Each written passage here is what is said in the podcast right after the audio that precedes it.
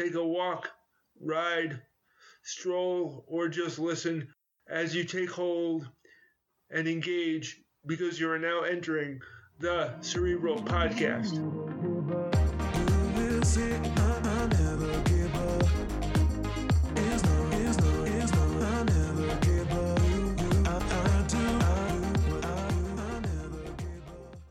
The wordplay of the day. Some comedians with cerebral palsy put the D for disability in the word comedy. The thought of the day comes from stand up comedian Josh Blue. He won the 2006 season of the NBC reality show Last Comic Standing. One of his comedy albums was named Good Josh, Bad Arm. He has spastic cerebral palsy. He said, I have the common sense to know that my disability is what makes me stand out. But I don't want to be thought of as just a comic with cerebral palsy. Hello, friends, and welcome back to the Cerebral Podcast. For new listeners, the Cerebral Podcast is me talking about my crutches as disability devices and literary devices. For me, cerebral palsy was an oxymoron. I grew up like a fish out of water in a mainstream environment in the 1970s and 1980s. I used a 6T formula of think, trust, tool, try, test, and train to manage myself and my disability.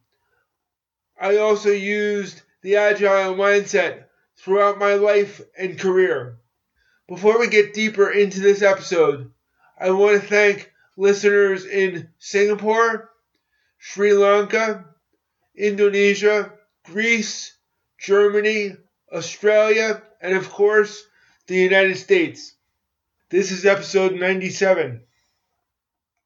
Thank you for joining me today. Preface March is Cerebral Palsy Awareness Month. Today I'm talking about comedian Chris Crazy Legs Fonseca. He is known for discussing his disability with openness and honesty. He claims that it's easier to control the narrative of his disability on the stage. In real life, he says it's more difficult. In this week's Rite of Passage Experiences or Rope, I will talk about Chris Fonseca. I also met him at Marist College in New York in the 1990s. Be sure to listen for one or two things that you can take away from this episode. Now, let's both take hold and engage. According to his personal website, Chris Fonseca was born with cerebral palsy due to his mother dying during childbirth. So his path was never an easy one. He was adopted by an elderly uncle and aunt. His family is of Mexican descent. He attended college on a scholarship from Dow Jones as a result of being one of four national winners of a minority journalism writing contest. The journalism department of Trinidad State Junior College was on the third floor with no elevator. Chris said, I should have won an award just for climbing the stairs.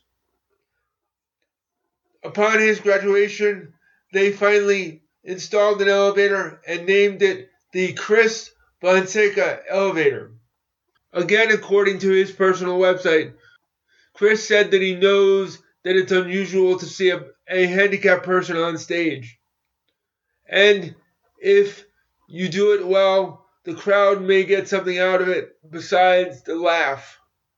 But Chris is not on a mission of any kind to promote disabled people and demonstrate what he can or can't do. He said, I'm a comedian.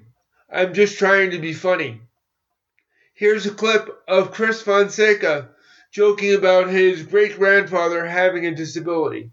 I think I got my sense of humor from my great grandpa. who's also handicapped. He told me one day, you handicapped people haven't made this day. When I was a kid, we didn't even have wheelchairs. I had to be dragged to school.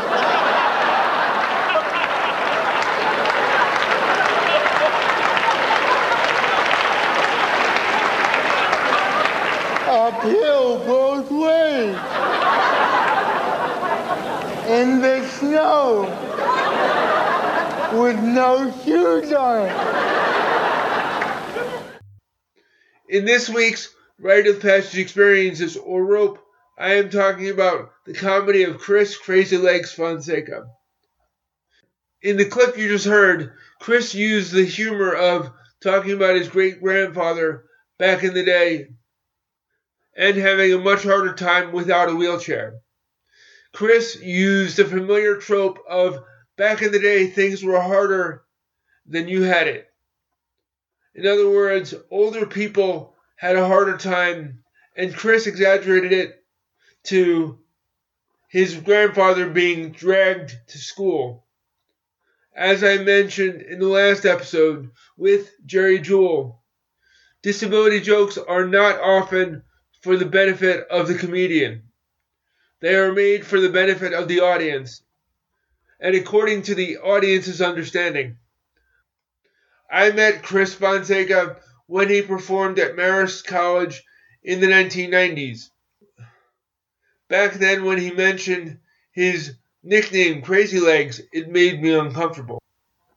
But there is not just one way to joke about disabilities or cerebral palsy. He used his disability to control the narrative on stage. For example, he told a joke about being handicapped and Mexican. He said that if he pulls a knife, both people will get hurt.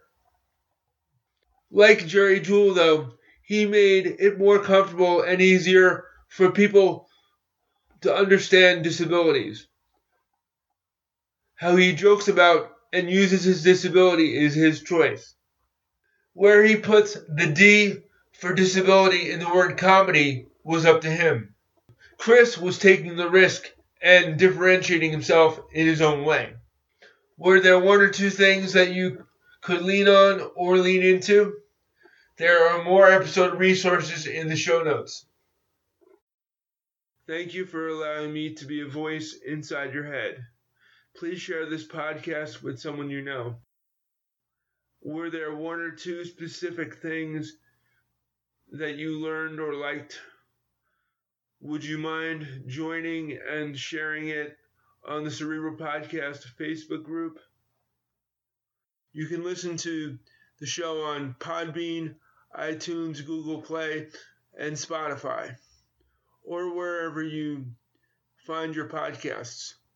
Thank you to the listeners who support the show on the Cerebral Podcast Facebook group. I invite you to join the group.